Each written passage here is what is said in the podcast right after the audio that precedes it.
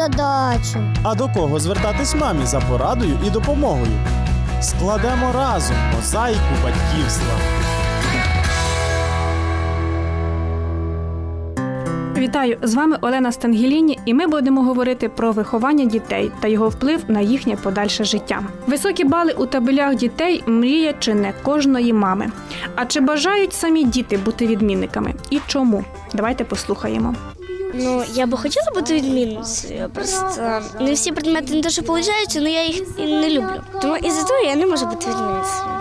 Да, тим, що будеш розумнішим. Не дуже. Нові вчителі подобавлялися, стало важче, важче вчитися. Все-таки 9 класу все легко, а далі тяжко.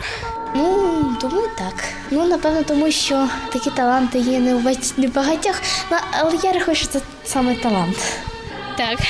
Ну, наприклад, якщо ти відмінника, відмінниця, е, то тебе вибирають на всякі конкурси, там беруть, там розказуєш. Ти вже комусь, наприклад, якщо ти відмінник і ти знаєш на контрольній роботі щось, і можеш комусь підказати, там все таке. Так, мені подобається бути відмінником. Якщо в мене будуть високі оцінки, тоді я зможу поступити у вищі органи освіти безплатно та здобути гарну роботу. Ну да, ну але це трохи скучновато, тому що тебе весь час на учобу, постійно щось зубриш, постійно щось учиш.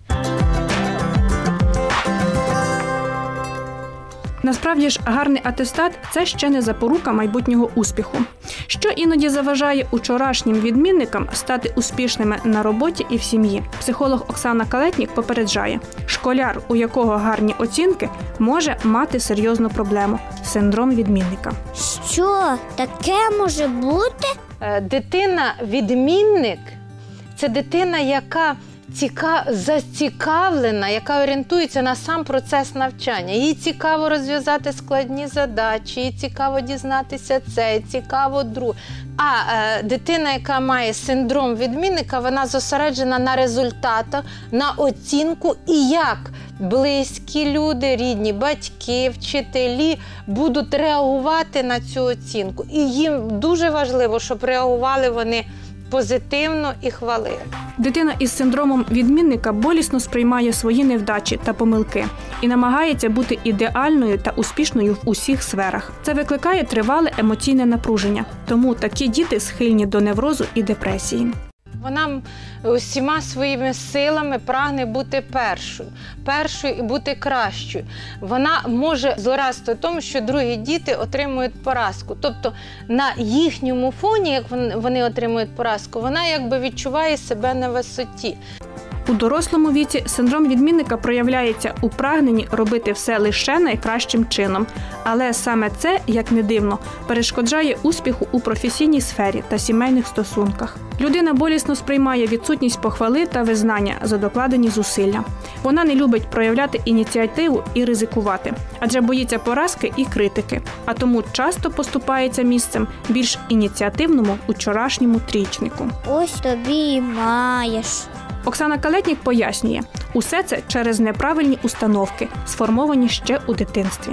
Установка 1. Якщо я буду приносити хороші оцінки, мене будуть любити.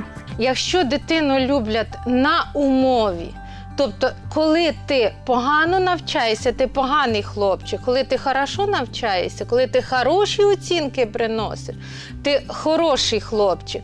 І тому дитина інтерпретує і е, вона е, в неї така е, формується така установка.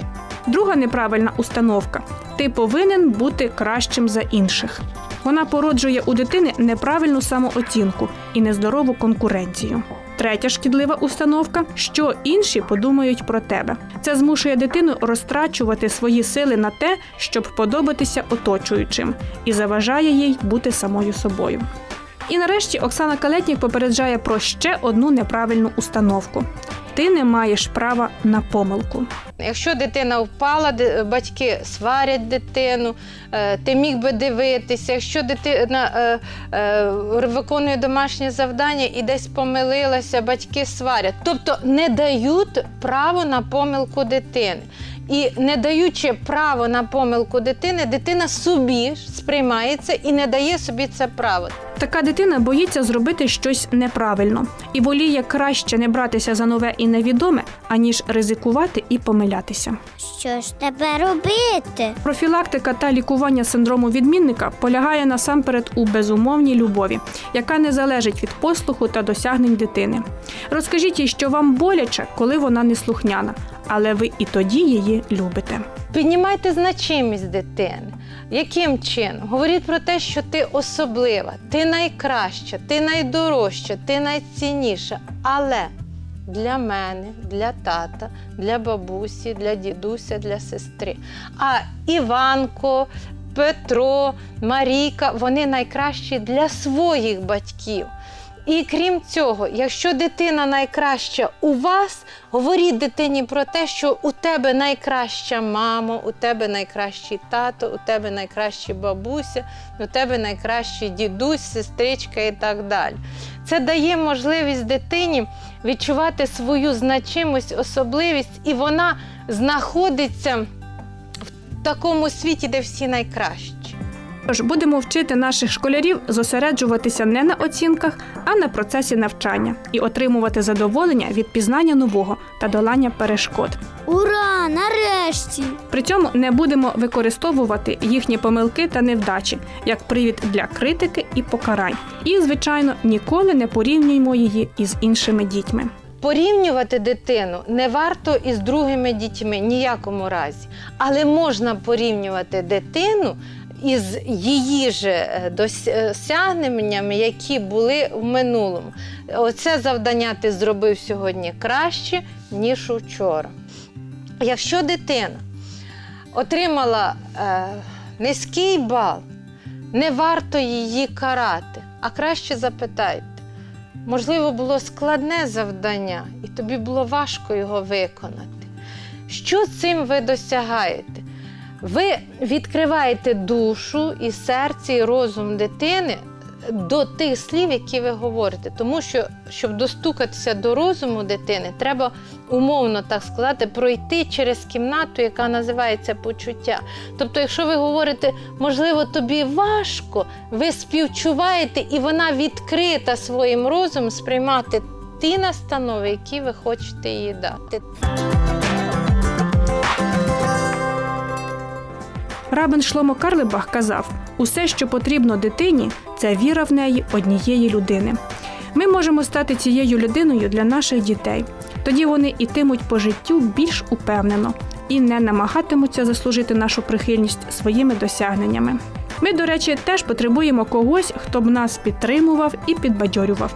Таким є наш небесний Отець, як писав Давид у 85-му псалмі. Бо ти, Господи, добрий і многомилостивий для всіх, хто кличе до Тебе. Він усіх нас любить і цінує незалежно від віку, освіти та успіхів. На сьогодні здається усе. Якщо у вас є запитання щодо догляду за дітьми або потреба у молитві чи підтримці, телефонуйте нам номер 0800 30 20 20. Чекаємо на ваші дзвінки. З вами була програма Мозаїка батьківства та я Олена Стангеліні. До наступного ефіру.